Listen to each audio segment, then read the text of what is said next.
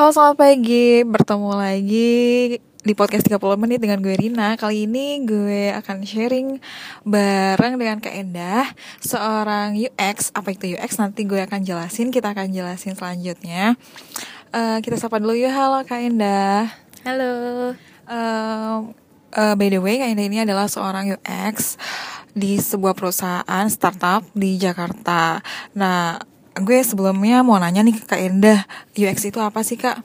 Uh, kalau menurut gue sih UX itu lebih ke uh, pengalaman orang ngegunain produk.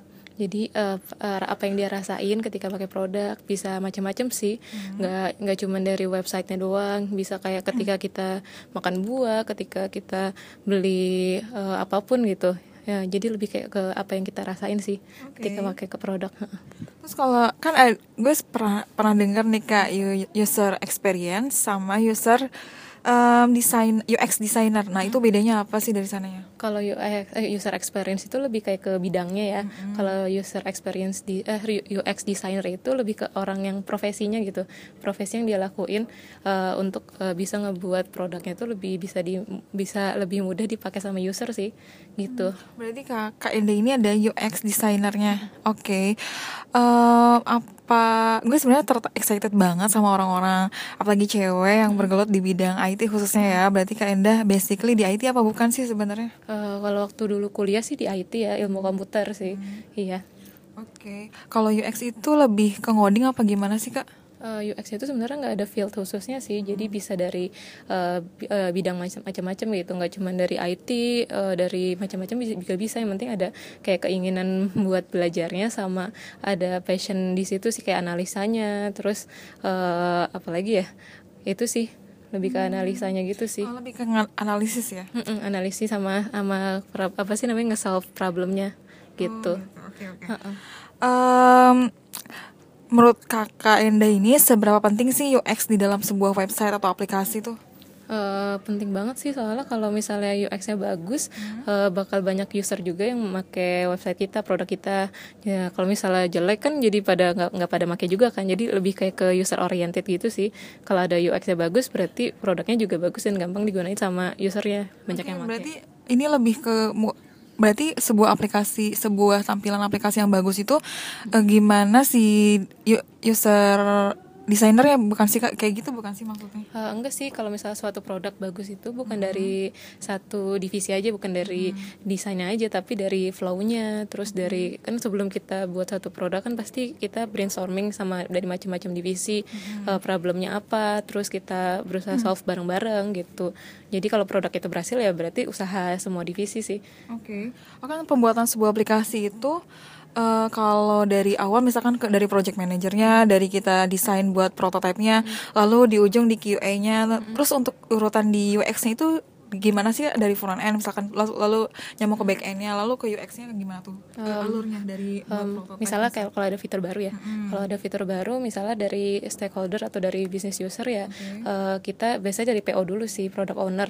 Uh, dia ngelis kayak kan dia uh, tugasnya ngelis requirementnya apa. Hmm. nah ntar dikasih ke uh, dari ke sisi uh, UX-nya uh, baiknya kayak gimana. Terus nanti dari sisi UX-nya kita brainstorming gitu sih. Ada design sprint namanya dari semua divisi. Okay. jadi kita kumpulin yang kira-kira berkait terkait sama fitur itu divisi mana aja sih gitu. Nanti kita berusaha brainstorming bareng. Udah gitu di situ tuh ada urutannya kayak nge-solve uh, problemnya dulu di list apa. Hmm. terus uh, gimana sih cara kita nge-solve-nya? Ntar di list juga apa ada ide, -ide baru atau apa.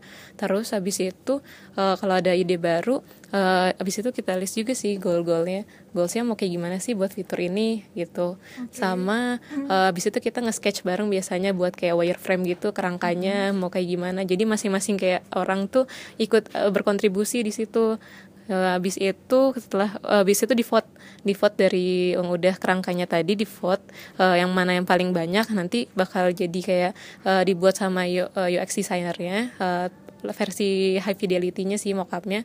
Habis itu ketika udah jadi nanti kita testing ke user.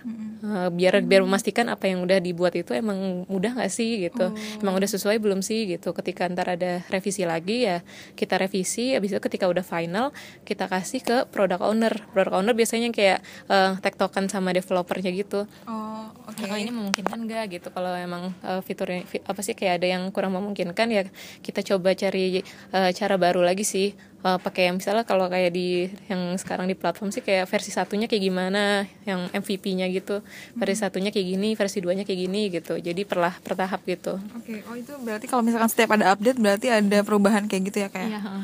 Oke, eh, kakak kan basicnya backgroundnya di kuliah di IT ya di ilmu komputer. Nah sebelumnya di ilmu komputer kan emang diajarin ya eh, apa sih namanya untuk ilmu UX itu? Kan sebenarnya yang gue tahu ilmu komputer itu kan belajarnya ngoding, database kayak gitu ya. Kalau di kakak sendiri gimana? Uh, kalau ilmu komputer sih banyak nih kayak nggak cuma ngoding doang jadi kayak semua teori-teori dan macam uh, waktu itu sih pas kuliah uh, diajarin juga sih tapi HCI Human Computer Interaction. Jadi itu lebih kayak generalnya sih. Nah di dalam HCI itu sebenarnya ada UX juga ada macam-macam ada UX ada UI secara interaksi uh, produknya ke user kayak gimana. Nah dari situ gue udah mulai tertarik sih. Oh ini kayak uh, kayak seru nih. Waktu dulu sih sempat kayak pengen kelanjutin S2 di bidang itu. Cuman kayak udah ketera udah nyoba-nyoba kerja gitu. Jadi kayak ah ya udah lanjutin kerja aja. Eh akhirnya keterima di belanja sebagai itu sih. jadi sen- seneng sih. Oke. Oke, menarik sekali Kakak Enda. Eh, lalu gue nanya lagi nih, em, apa sih kualifikasi kalau bekerja yang dibutuhin untuk menjadi UX itu? Eh, kualifikasinya sih yang penting kayak pengen belajar pengen belajar terus terus habis itu eh, kayaknya harus kepo sih kalau misalnya di UX karena eh, kita kan bakal kayak nyari-nyari problem di suatu produk kan. Misalnya ini problemnya apa nih? Ada pain pointnya di mana aja gitu. Terus ha- harus harus bisa nganalisis juga sih. Nganalisanya bagus terus sama eh, eh, how to solve problemnya juga bagus terus sama komunikasi sih kan karena kita komunikasi nggak cuman satu divisi doang kan sama divisi lain terus ke ke PO juga ke developer juga gitu itu harus bagus juga sih komunikasinya gitu Oke, kalau mis kan kakak ini UX udah berapa lama sih kak btw? Eh, baru pas di belanja aja Oh ya, berapa bulan berarti? Eh, berapa tahun? Eh, dua tahun Udah dua tahun, wow. Eh, hal apa yang paling sulit saat kakak ngerjain bergelut di bidang UX ini? Eh, yang paling sulit sih kayaknya ketika eh, ngobrol ini sih ngobrolin ke developer sama ke divisi lainnya sih kan ntar bakal banyak masukan-masukan juga kan. Terus sama kalau ke developer kayak oh ini fiturnya eh, yang ini kalau kan ada ide ini misalnya ini bentuknya kayak gini nih eh ternyata eh, nggak bisa diterapin sekarang gitu. Bakal nanti jadi kayak oh nggak bisa langsung ya gitu.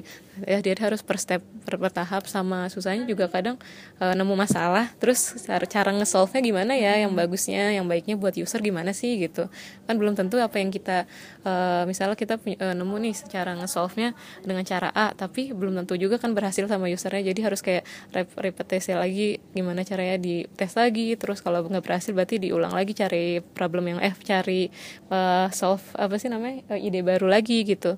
Oke. gitu Berarti itu ilmu berkembang banget ya kita nggak bisa Iya, mentok di satu ilmu. Challenging sih kalau misalnya uh, itu. Karena kan masalahnya bak- uh, bakal ada ada terus kan seiring dengan berjalannya waktu. Jadi uh, emang menantang sih terus bakal berkembang terus sih kalau kayak gitu. Oke.